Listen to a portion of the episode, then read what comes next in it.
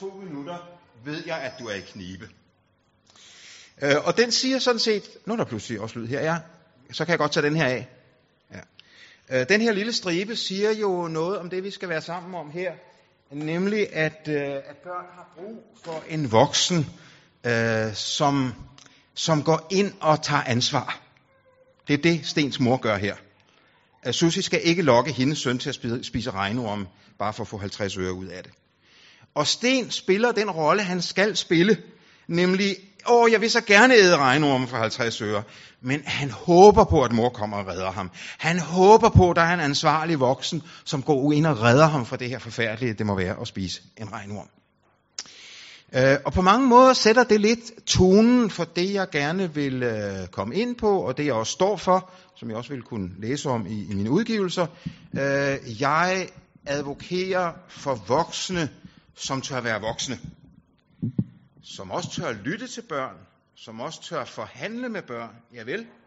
Men især små børn har sådan brug for, at der er nogle voksne, som tør tage opgaven på sig med at være den voksne, man kan regne med, også selvom man protesterer. Og hvor er vi så henne i den spænding der, mellem at være autoriteten, den voksne, der tager, der tager ansvar, og så samtidig se sit barn, øh, tage højde for sit barn, øh, lytte til sit barn, øh, og også forhandle på den gode måde med sit barn. Ja, det er det, de her tre aftener kommer til at dreje sig om. Øhm, jeg har begyndt, jeg har tænkt mig at begynde med at prøve at, at nedtone lidt, hvad skal jeg sige, forventningerne til, til, til, til både bøger og foredrag og alt sådan noget. Det kan man sige, det er sådan lidt, det er så måske sådan lidt øh, underligt at begynde med det. Øh, men det tror jeg faktisk, der er øh, behov for i vores tid. Der udgives jo tonsvis af, af litteratur omkring børneopdragelse, og der skrives om det på, på Facebook osv. osv. Så jeg har lyst til at begynde med at sige, slap af. Det vigtigste, det er at elske sine børn og vise, at man gør det. Der er en, der har sagt på engelsk, at al øh, visdom omkring børneopdragelse kan koges ned til tre ord på engelsk. Do not harm. Gør ikke skade.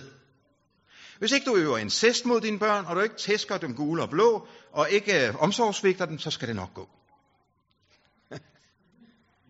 Jeg håber, det måske tager lidt af dramatikken eller lidt af byrderne af, og jeg mener faktisk noget seriøst med det. Jeg mener, vi på en måde, og jeg deltager jo selv i det, øh, nogle gange pæser det her op i et niveau, og til nogle idealer, som i virkeligheden rammer os som boomerang i nakken. Elsk dine børn, og vis dem, du holder af dem. Og vær den voksne, du er. Øh, det er det, de har brug for. Og husk, når vi snakker så meget om betydningen af den ubetingede kærlighed, den så gør jeg også mig selv til talsmand for, hvor vigtigt det er at elske sine børn ubetinget. Altså ikke fordi du er god til at spille trompet, eller fordi du er god til at spille fodbold, eller er dygtig i skolen, men jeg elsker dig bare fordi du er den du er. Husk, at der er kun én, der kan det til fuldkommenhed, og det er Gud. Og du er ikke Gud. Meget ved jeg ikke om jer her, men jeg ved, at der er ingen af jer, der er Gud. Husk det.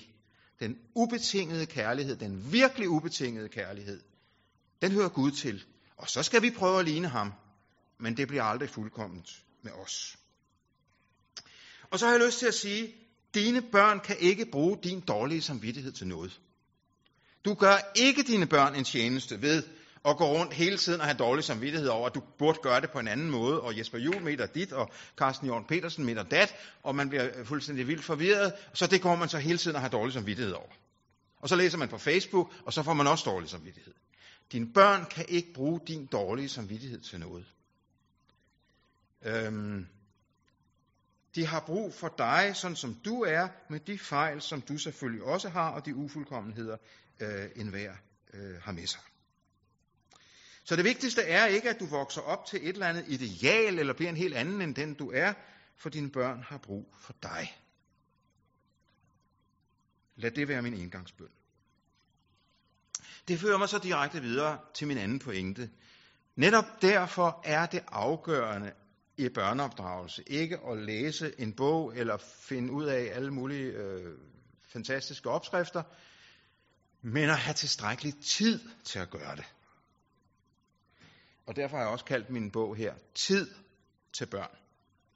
For skal jeg give et ord eller en faktor, som er afgørende for god børneopdragelse og for at blive en god far og mor, så er det at have tilstrækkelig tid til at øve sig på det. For øvelse gør mester. Og dermed ved jeg så også godt, at jeg rører ved et meget ømtåligt spørgsmål. Et meget prekært spørgsmål. Et spørgsmål, som I givetvis øh, hjemme ved aftenkaffen, øh, hvis ikke I faldet i søvn efter børnene er puttet, øh, har fået snakket om. Hvordan med vores tidsforbrug? Hvor meget skal vi arbejde, og hvor meget skal vi tjene, og hvor meget skal vi rejse på ferie, og alle mulige ting, og hvor meget skal vi besøge andre, og hvor meget, hvordan får vi tilstrækkelig tid sammen med vores børn? Og det kan jeg ikke, og det kommer jeg heller ikke her for at give øh, en enkelt opskrift på, men jeg er nødt til at røre ved den akilleshæl og sige, det er det, der er det afgørende. At have et eller andet kvantum af tid sammen med sine børn. Fordi så bliver du tryg ved det, du gør. Øvelse gør mester, og du finder ud af din måde at være den gode far eller mor på. Så følger der ikke nu en eller anden lang svada om, at øh, kvinderne skal øh, tilbage i hjemmet, og, og mændene skal altid have hjemmearbejdsplads og en hel masse. For vi lever i en anden tid, og der er mange fordele ved det. Men jeg nævner det kun, fordi jeg er nødt til at få snakket om den her faktor. Nødt til at tage fat på det her omtålige spørgsmål. Har vi tid nok sammen med vores børn? Og jo yngre det er, jo vigtigere. De, teenagerne, de har også brug for dem. Det er ofte om natten, det foregår. Så kan man klare sig med lidt, lidt mindre nattesøvn. Men det er især over for de små børn, indtil de er cirka tre år, at den her tidsfaktor er meget afgørende. Man taler om de første tusind dage i et barns liv. Det er cirka de første tre år, som afgør. Og der betyder den her tidsfaktor meget. Vi lever i en tid, hvor effektivitet er blevet et af de højeste goder, og effektiviteten har jo givet os kolossalt meget. Tænk på, hvor meget mere vi har fået ud af det heroppe i Norden, fordi vi er så effektive i modsætning til for eksempel de ineffektive afrikanere. Det, det er jo ikke sådan en stereotype, jeg bare øh, fyrer af. Vi er vokset op i en tid, eller i, i, i en, en del af verden, som har sat sig meget på effektivitet og drevet det rigtig langt. Der er bare et sted, effektivitet ikke kan klare tingene. Det er i det relationelle. Relationer kan ikke effektiviseres i det uendelige. Et venskab for eksempel, det kræver bare tid. Et ægteskab, det kræver bare tid. Og et forældreskab, det kræver bare tid. Så kan vi ikke lave en eller anden manual, der siger præcis sådan og sådan. Men jeg tror, vi skylder hinanden, i hvert fald i det mindste, at diskutere, og det må jeg også gerne gøre med mig også her i aften, diskutere, om ikke det er den her tidsfaktor, øh, som lige præcis er vores øh, akilleshæl, og som det er vigtigt at kigge på. Og hermed mener jeg ikke nødvendigvis, at forældre så skal bruge en masse tid på sådan nogle særlige børneaktiviteter. Jeg går meget ind for, at den der tid sammen med børnene også er alt det andet, vi gør, som børnene så i en eller anden grad er med i. Øh, og der kan jo være mange forskellige måder, hvorpå man kan det med indkøb og madlavning og rengøring og småbesøg og alle mulige ting. Øh, men vær opfindsom med det der. Jeg ved godt, det er nemmere nogle gange at hente dem senere i børnehaven eller i vuggestuen. Det er det. Det er på mange måder nemmere. Og man kan køre meget hurtigere igennem med netto, øh, uden to børn på slæb. Jeg tror bare nogle gange, at det er bedre at bruge de der øh, 12-15 minutter ekstra i netto, selvom der er nogle børn i indkøbsvognen. Øh, de skriger lidt, og de skal måske have en øh, lakridsstang undervejs, som man husker at betale for ved kassen. Øh, så har vi det sammen, så lærer vi noget sammen i den situation. Pas på ikke at effektivisere det relationelle. Det relationelle, det med relationen til hinanden, det må vi passe på ikke at lægge under effektivitetens øh, stærke, Øh, hvad skal jeg sige, øh, mantra. Øhm, så skal der selvfølgelig også være tid til ting, hvor børnene er specielt i centrum med øh, spil og oplæsning og ture og alle mulige ting. Øh, men pudsigt nok tror jeg, det er sådan, at øh, kravene til aktiviteternes vellykkethed bliver mindre, når man har en rimelig mængde hverdagstid sammen. Der bliver bedre plads til en fuser, der bliver bedre plads til, det ikke lykkes, Øh, hvis ikke hver eneste minut, vi er sammen med børnene, skal være vellykket, og skal være timet efter et eller andet effektivitetsskema. Måske fordi vi har fået sat idealerne for højt op. Så vil jeg dog indrømme, at det er ikke bare et spørgsmål om tid. Det er også et spørgsmål om overskud. Og det er noget, vi mennesker har det noget forskelligt med.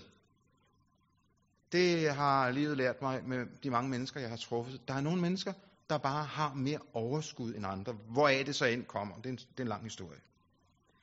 Så det handler selvfølgelig ikke bare om antallet minutter eller timer, og det handler selvfølgelig også om begrebet overskud.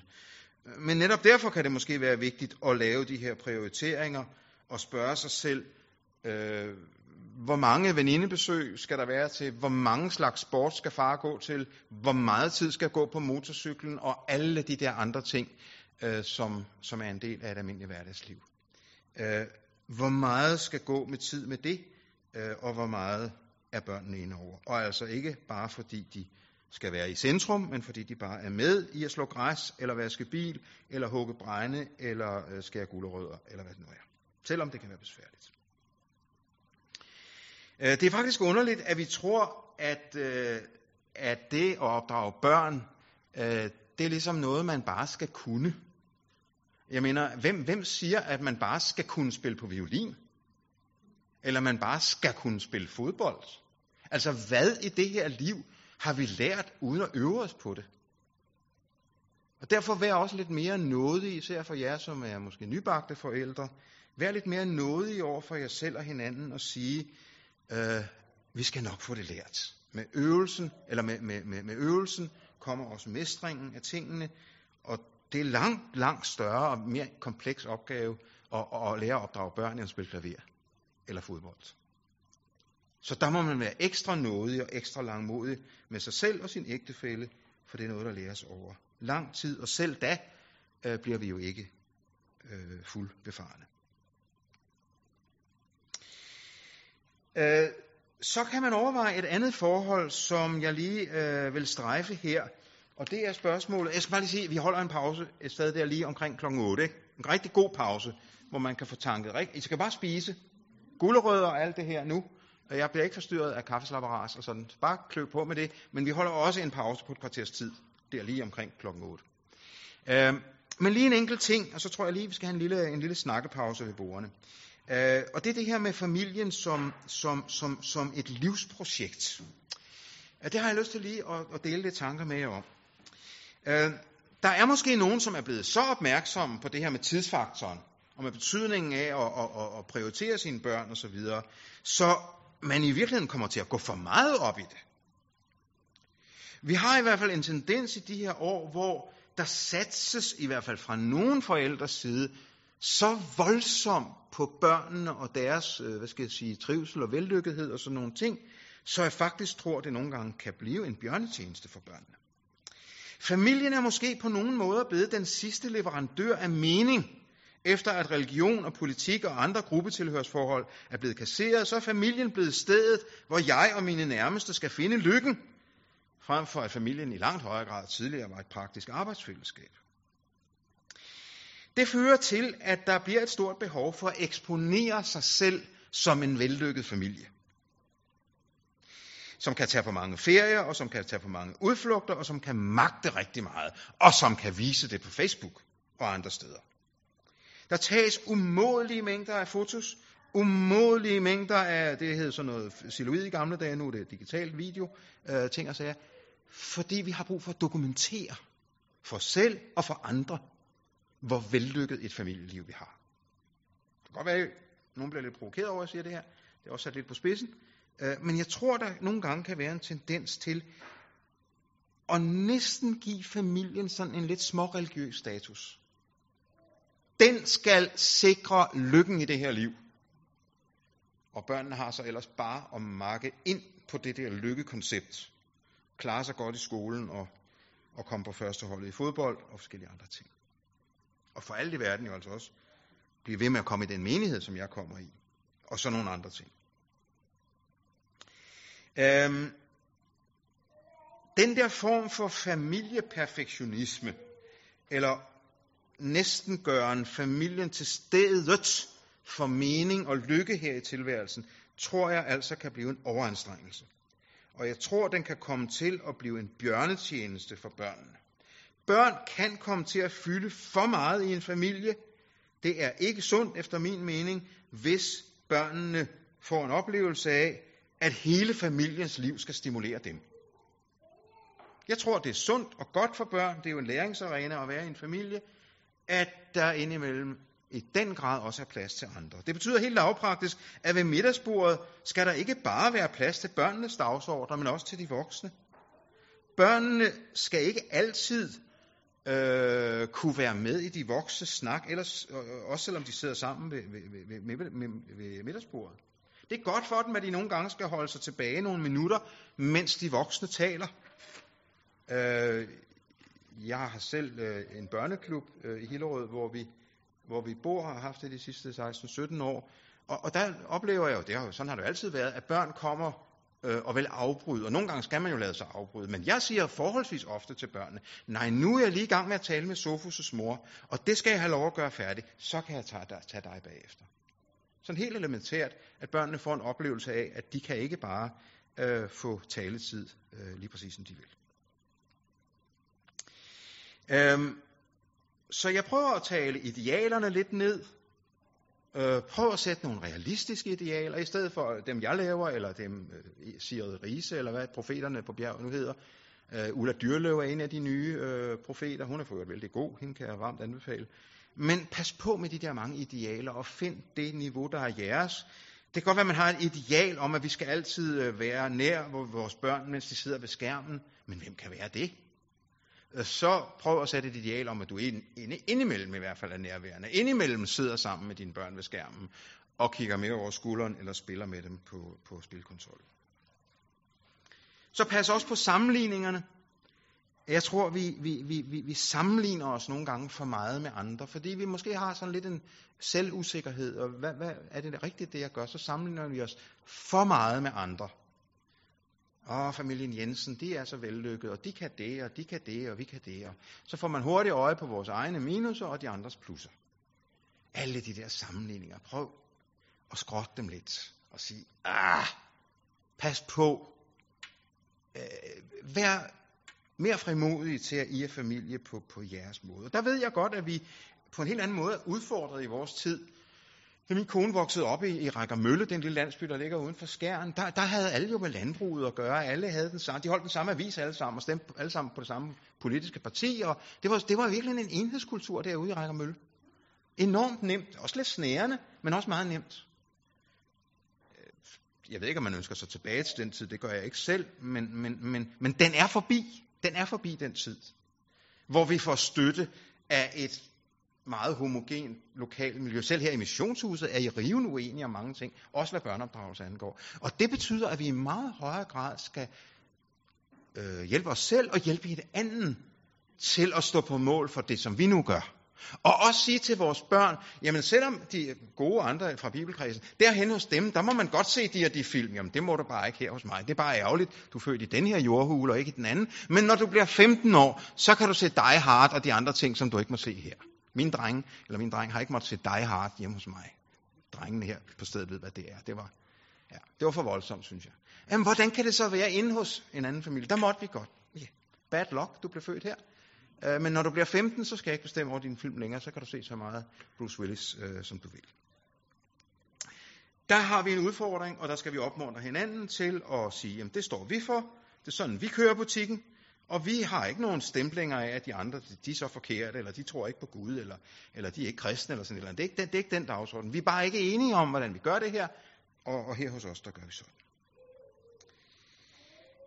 Øhm, og så skal vi lige have en lille snak. Vi må lige bløde lidt op på det. Bare fem minutter. Jeg har lavet en, en boks der nederst, kan I se på side 1. Del erfaringer med hinanden om det at være disponible som forældre, og i hvor stort omfang det er nødvendigt.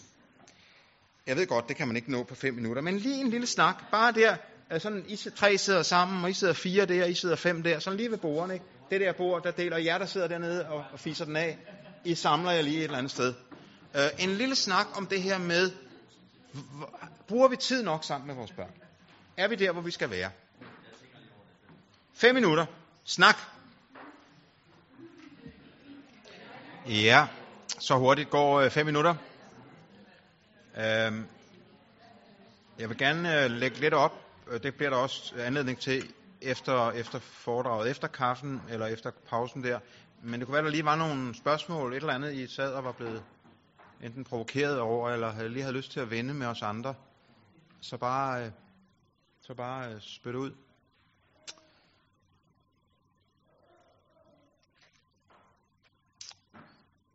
Ja. Du lige ved at sige noget, Isa? Ja. Okay, jeg står ikke her og venter. Ja, Bente.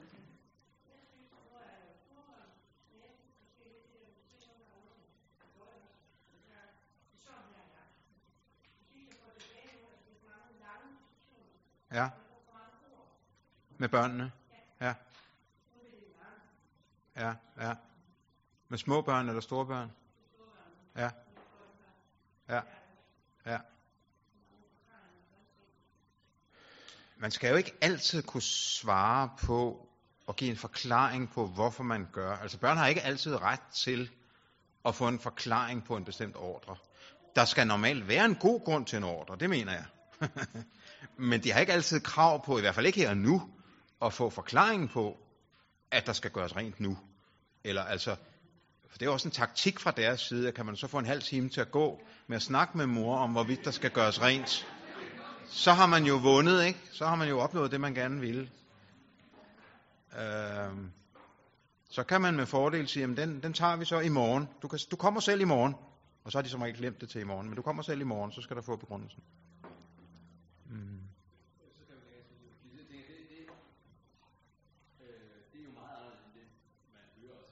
Ja. Den måde at sådan tilgå til på, det der med, at vi ikke behøver at begrunde, Ja. er ikke fordi jeg er uenig sådan set, men jeg bare tænker, det er ikke den Nej. tilgang. Nej, det er det ikke. Det øh, Men der skal, der skal være en god begrundelse. Det synes jeg er pointen, og det er måske forskellen fra det, jeg voksede op med. For der behøvede forældrene ikke at have en god begrundelse, for din vilje er i min lomme. Den, den kører ikke længere. Det kan vi ikke længere, og det skal vi ikke længere. Det er også et spørgsmål, om det var okay i virkeligheden. Der skal være en god begrundelse for det, vi gør, også selvom vi handler lidt impulsivt. Men at man i enhver situation som barn eller ung kan kræve at få forklaringen, det, det mener jeg ikke. Men, men så vil jeg samtidig sige, jo ældre børnene er, jo mere rimeligt er det så også, at de beder om en forklaring. For det kan godt blive meget grotesk øh, med en treårig, øh, der skal have forklaringen på, hvorfor jeg skal have flyverdragt på i dag. Altså, jeg, jeg er ikke blevet så affældig, så jeg har glemt, hvordan det var nogle gange at hente børn i, i børnehaven. Når nogle forældre brugte 20 minutter på at diskutere, om Sofie skulle have flyverdragt på i dag, eller ej, det, sne, det var snestorm udenfor. Og, altså, der synes jeg, det er langt mere noget at sige til Sofie, okay, det forstår du ikke, men det ved jeg, at du skal, så nu ned i flyverdragten, det går, godt være, du skriger lidt, det er ikke farligt. Bum, sådan her bliver det. Altså det mener jeg ikke er farligt, og det jeg mener ikke er et overgreb på børn. Det er en lettelse nogle gange, især for de små børn. I stedet for at man får en halv times eller 20 minutters debat om det, og så ender det alligevel med, at far kommer op i det røde felt og begynder at skrige og råbe, og, og, så, og så får han jo alligevel sin vilje til sidst. Eller også så får man en lungebetændelse på vejen hjem, fordi man sidder der i, i t-shirt. Altså der synes jeg nogle gange, det er mere nådigt, men det kan man jo ikke alt, og det kan man slet ikke bruge det over for, for store børn, vel? Man kan altså slet ikke bruge det over for 12-årige. Dem kan man jo ikke længere putte i en sæk og så sige, nu skal du med derhen og så videre. Men over for små børn, øh, der tror jeg, altså, og, og det har noget at gøre med rent ud, ud som sådan rent psykologisk, at små børn øh, har jo endnu ikke den mestring af sproget. Det tror de måske, de har, men det har de ikke. De er simpelthen ikke udviklet nok til at bruge sproget. Børns, små børns sprog, det er kroppens sprog. Små børns sprog er kroppens sprog. Og derfor kan det være mere, en mere nådig kommunikation over for Sofie på tre år at sige, nu bruger jeg mine kræfter til at putte dig ned i flyverdragten, det er sådan, det skal være, end at hun puffes ud i de der 20 minutter snak, som hun alligevel ikke kan magte, fordi hun har ikke sprog til det. Øh, eller det bliver uværdigt for, for begge parter. Men jeg er også lidt af en anden generation, så det kan godt være, at det fungerede dengang, men ikke gør det i dag. Okay? Håndfast kropskontakt går jeg ind for. Jeg går ikke ind for tæsk og, og vold, det gør jeg øh, naturligvis ikke, men jeg går ind for håndfast kropskontakt over for små børn. Kai?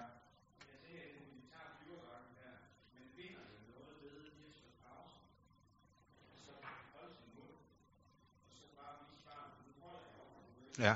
ja. Ja, ja. Jeg kan, jeg kan bære din frustration. Jeg kan magte at suge din vrede op. Det at være forældre på mange måder at være en svamp. Det er blandt andet får jeres børnepenge for. Det er at være svamp for, for børnenes vrede og frustration. Jeg, jeg magter det, jeg rummer det. Jeg begynder ikke at skrige og græde, ligesom du gør, for jeg er den voksne. Øh, ja. Det er klogt ofte, det er den der pauseknap, ja. Well, vi triller en lille smule videre, og så bliver der også anledning til, til både snak med borgerne og, og, og plenum bagefter.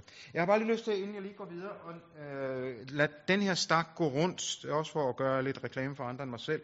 Danmarks Folkekirkelige Søndagsskoler har lavet en ganske glimrende øh, lille pjæse, der hedder Elsk dit barn, barndommen skal fredes. 10 teser om at være gode forældre og om et godt liv for barnet. Den synes jeg er rigtig god. Det er sådan en kort lille sag, øh, men, men den er god at få idéer fra. Jeg tror, jeg har nok med til at i hvert fald hvert hjem, altså hvis man som ægtepar tager, tager en hver, ikke? Øh, ligger lidt flere ned på bordet, men den kan vi lige lade spacere rundt. Hvis I.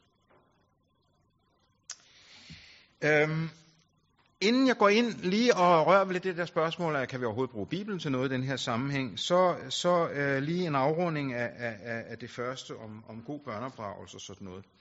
Jeg holder jo mange af den her slags aftener rundt omkring, og øh, jeg møder næsten altid, næsten, eller næsten hver gang, hele det her spørgsmål, hvorfor gør børn ikke, hvad der bliver sagt? Det er et rigtig godt spørgsmål. Hvorfor gør børn ikke, hvad der bliver sagt? Ja. Øh, nå, det kendes også i Silkeborg. Ja, okay. Ja. Men jeg havde måske tænkt, at jeg kom her til Silkeborg, og der var det så ligesom en lomme, hvor det ikke eksisterede. Men det kan jeg så forstå, der nikkes og grines lidt rundt omkring. Så det kender I også. Det kender man vist alle steder, øh, hvor der er børn og voksne sammen. Hvorfor gør børn ikke, hvad der bliver sagt? Og det vil jeg give to svar på, eller forsøg på to svar. Det første er, at det gør børn ikke, fordi de gør ikke, hvad de voksne siger. Det gør børn gør ikke, hvad voksne siger. De gør, hvad voksne gør. Det er en elgammel øh, pædagogisk visdom. Og så skal den selvfølgelig modereres lidt om et øjeblik. Men alligevel, den er meget vigtig. Og den betyder i vores meget ordrige miljø, og vi er meget ordrige, det kan jeg også høre, jeg er. Øh, vi har mange ord for de her ting, og så videre. At jeg tror, at vi med stor fordel kan skrue lidt ned for de mange, mange ord, som vi kan, øh, og skrue mere op for det levede livs knap. Og have en bundsolid overbevisning om, at det vi liv, vi lever, det skal børnene nok på den lange bane i hvert fald tage ved lære af. Jeg ved godt, at det virker ikke lige i morgen. Men hvis du selv er i stand til at rydde op, og at dit hjem er skruet sammen på en sådan måde, så der generelt er ryddet temmelig meget op, så kan du være evig forvisset på, efter øh, lidt turbulens med tingene og en pubertetstid og sådan noget, så kommer de også, 98% af dem i hvert fald, til at rydde op. Men hvis du har et hjem, der roder, så lad det dog rode, men så lad være med at, at, at tro, at du kan få dine børn til at gøre det, du så ikke gør. Så lad dem dog rode, ligesom du selv gør. Og have det godt med det. Der er jo ikke nogen, der... Der står jo ikke i Bibelen, man ikke må have rod. Man kan da leve udmærket i rod. Jeg kan ikke holde, min kone og jeg at dele skrivebord sammen på et tidspunkt. Det var ved at splitte vores ægteskab ad. Fordi jeg skal have meget orden på mit skrivebord. Min kone, hun roder, jeg siger jer. Hun er et rodehoved. Så derfor har vores børn, de har levet i en meget vanskelig spænding mellem enten, at der skal ryddes op, eller ikke skal ryddes op. Bad luck, det må de så prøve at finde ud af, hvad de gør. Der er lidt forskel på, kan jeg også se, hvem de har taget mest til lære af. Men børnene tager altså på den lange bane ved lære af det, vi gør. Det liv, vi lever, og det, vi gør. Hvis vi er høflige, jeg siger det lidt firkantet, så bliver de også høflige. Hvis vi taler sandt, så kommer de også til at tale sandt. Hvis vi kan udtrykke vores vrede på rimelige måder, så lærer de også på den lange bane at udtrykke deres vrede på rimelige måder. Hvis vi tilgiver dem, så lærer de også at tilgive andre. Hvis vi respekterer dem, så respekterer de også os. Sådan stort set. Men det betyder jo helt lavpraktisk. Man kan ikke lære sine børn, at man ikke må lyve. Hvis det er sådan hver gang, man kommer til Legoland, og så bliver alle børn tre år yngre, fordi så kan far spare øh, 125 kroner i indgangsbilletter. Jamen det kan man ikke. Selvom far synes, det er genialt, fordi de, er, de ser slet ikke ud til at være så store. Og det er også kun tre år siden, de var så store. Så det er der, der er ikke noget forkert over. Legoland tjener masser af penge i forvejen. Men man kan, ikke, man kan simpelthen ikke lære sine børn, at de ikke må lyve, hvis far godt må lyve for at spare 125 kroner. Så den lektie er, altså al børneopdragelse er grundlæggende voksenopdragelse. Og derfor er det jo fint, at I kommer på kursus. For det er strengt taget ikke børnene, der skal opdrages, det er os, det er jer. Fordi det liv, vi lever. Og det her handler ikke om perfektionisme. Det handler for alt i verden ikke om, at så skal vi være perfekte. Vi skal bare være troværdige. Vi skal bare stå på mål for det, vi så er. Og for eksempel kunne sige undskyld, når vi dummer os, eller være ved, at vi selv nogle gange er inkonsekvente og kan grine lidt af det. Humor er en god ting. Men hvis far og mor tager sig selv meget højtidligt, og børn ikke må påpege inkonsekvens, og det er meget, meget alvorligt, det må man bestemt ikke grine af hjemme hos os, det, det, det, det er ikke så smart. Man skal kunne grine af sig selv. Man skal kunne være ved, når man så øh, heller ikke lever op til sine egne standarder. Det kan børn godt leve med. Børn har ikke brug for perfekte forældre. Slet ikke. Ellers var der jo ingen af os, der kunne være forældre. Men de har brug for ærlige forældre. Troværdige forældre. Og det er noget lidt andet. Det var det første svar. Det andet svar er, at der er en meget vigtig periode i børnenes liv, og det er psykologi det her, øh, som er de første tusind dage, som er de første tre år, hvor det grundlægges derhjemme i jordhulen, hvem det er, der bestemmer i sidste ende. Og hermed taler jeg ikke om din vilje i min lomme, og jeg taler, jeg er ikke, jeg er ikke agent for, for den opdragelse, jeg selv blev mødt med, selvom den sikkert fungerede der i 50'erne og 60'erne. Men jeg er agent for, at vi forstår, at den grundlæggende fornemmelse af, at det ikke er mig som barn, der styrer det her hjem, men der er nogle voksne, der gør det, den er grundlagt eller ikke grundlagt, øh, når børnene er blevet tre år. Den der, øh, hvad skal jeg sige, grundlag, og så kan der være mange forskellige måder, man, man har det på, og man er autoritet og, og, og, og myndig person på mange forskellige måder, men, men det er afgørende, at børnene i de første tre år lærer, at herhjemme er det de voksne, der sidder med, med, med det sidste ansvar. Det betyder ikke, at børn ikke skal høres. Det betyder ikke, slet ikke, at børn ikke skal lyttes til. Næste gang skal vi snakke lidt om det med at tage børns øh, følelser alvorligt. Det kommer, man kommer aldrig nogen vegne med at benægte ens børns, børns følelser. Men det er meget vigtigt, at de forstår, at det er os, der bestemmer. Og så skal det jo selvfølgelig aftrappes efterhånden. Det er det, man kalder det pædagogiske paradoks. At man er nødt til at lære at gøre, hvad der blev sagt, altså lydighed, for senere at blive selvstændig. Det lyder jo fuldstændig galt i Mathias. Jamen, hvis man skal lære at blive selvstændig, så kan man da ikke skulle gøre, hvad der bliver sagt.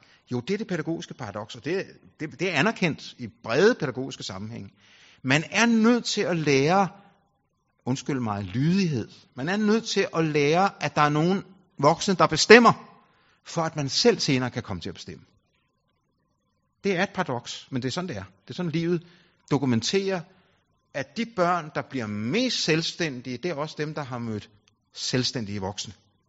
Og det har jo noget at gøre med, at hvis de voksne er som, som sådan en vandmand, man ligesom ikke kan få tag om, som, ikke, som hele tiden giver sig, så har man jo heller ikke engang noget at være uenig i. Så har man ikke engang noget at gøre oprør imod. Og det er meget vigtigt at have noget at gøre oprør imod.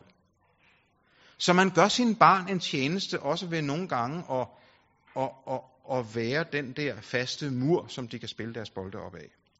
Når jeg tænker på min, på min egen, øh, på min egen øh, øh, sådan opvækst og så videre, jeg har vokset op i et meget trygt og, og godt hjem, mm, når jeg sådan tænker efter det nu, som mine forældre er døde for længst, men, men når jeg tænker efter sådan her som voksen, så tror jeg, at omtrent, omkring 90 procent af det, jeg er i dag, det er jeg, fordi jeg har taget mine forældres værdier og, og, og normer og ting og sager, og på en eller anden måde, selvom jeg også havde lidt øh, sturmondrang, øh, og har ført det videre. Men de 10 procent, det er jeg blevet, fordi jeg lige præcis ikke vil være som min farmor.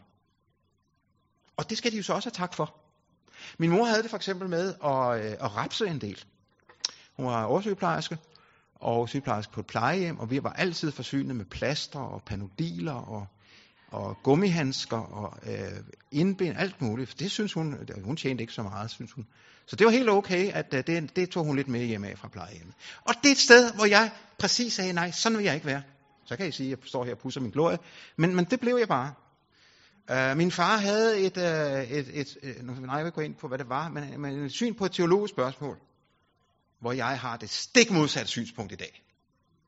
Fordi han var så nidkær på sit synspunkt, så har han presset mig til at gå lige præcis over i den anden grøft. Og jeg står ved det i dag, og jeg takker ham for det. Ikke sandt? Ser I det? Vi giver vores børn noget ved at være nogen, så de i det mindste kan gøre det modsatte af os. Og det kan så være meget smertefuldt, det ved jeg nok. Hvis de så gør det stik modsatte på nogle meget vigtige felter. Men det er den risiko. Det er altid. Man kan ikke vælte sig ud i børneopdragelsesprojektet uden risiko. Hvis ikke du vil have risiko, så skal du lade være med at få børn. Og jeg kan tænke, at de fleste af jer ikke har valgt den vej. Så det er altså lidt det her med øh, at gøre, hvad der bliver sagt. Ja, men børn gør meget det, vi gør, så tag den og slap lidt af og, og sig, jamen det liv, vi lever, det vi står for, de værdier, vi har, dem skal de nok på den lange bane efter lidt turbulens øh, føre videre. Og husk så, at især over for de helt små børn, de første tusind dage, der er det så vigtigt at få lært det her med, hvem det er, der bestemmer, og hvem det er, der er den gode autoritet. Øh, for så er der ligesom en anden base at bygge på, end, end hvis ikke de har lært det de første år der. Så lige nogle få bemærkninger, inden vi holder en øh, pause om øh, det her med, om Bibelen kan bruges til noget i den her sammenhæng. Nå, det var det der med tiden, ja, og det, det der var det med en vellykket familie, og her har vi en sejlregne. Er der nogle sejlere her? Det er Kai, han er sejler, han ved, hvad styrbord og bagbord er. Jeg ved ikke, hvad det er, men jeg ved, der er noget, der hedder sådan. Øh, jeg har det sådan med det her med, kan Bibelen bruges til noget i den her sammenhæng? Ja, det kan den, men den er ikke en opskriftbog på børneopdragelse. Det er Bibelen ikke. Den er en bog om, hvem Gud er, og hvem vi er, og hvordan relationen mellem Gud og os er. Det er det grundlæggende. Så står der nogle ting i Bibelen, øh, som, hvad er det nu, de orange eller røde? Er det styrbord eller bagbord? Det kommer an på, om du sejler ind mod land eller ud fra land, ikke også? Ja. Nå. Men altså, er det, er det bagbord derovre til venstre? Højre er styrbord. Okay. Og så er venstre bagbord. Min pointe er, Gud har sat nogle bøjer op, både styrbord og bagbord i det her liv. Men jeg er så lykkelig for, at jeg ikke er muslim. Fordi hvis man er en rigtig rettroende ortodox muslim, så skal man bare opsøge den rigtige imam, som kan tolke Koranen lige præcis sådan, som den skal forstås. Og så kan man svare, få svar på alle spørgsmål. Må en kvinde cykle i burka igennem Silkeborg? Det kan man få svar på. Men Bibelen er ikke sådan en koran, hvor man kan opsøge en eller anden øh, øh bibelskolelærer et sted i landet, eller en anden øh, pave, som man har udråbt, og så kan han, hun, svare på, hvad Bibelen svarer på alle ting. Gud skal tak og lov, for han ikke har givet os en bog, som svarer på alle ting. Der er masser af ting, og ikke mindst omkring børneopdragelse, som er op til os. Som er afhængige af tid og sted, og hvor Bibelen lykkeligvis ikke har, har lavet en eller anden firkantet, meget, meget smal regne og sejle i. Men der er sat nogle bøjer op i renden, og så kan man jo ellers, som I kan se her, sejle lidt til styrbord eller lidt til bagbord, eller foretage lidt mere en zigzag-kurs, eller sejle lidt inde på midten. Det har vi det så forskelligt med. Lad mig bare lige nævne syv af de der bøjer. Og det er så ligesom det, man kan orientere sig ud fra. Den første bøje, jeg har nævnt det på jeres papir, det er, at vores primære relation som mennesker, det er relationen til Gud.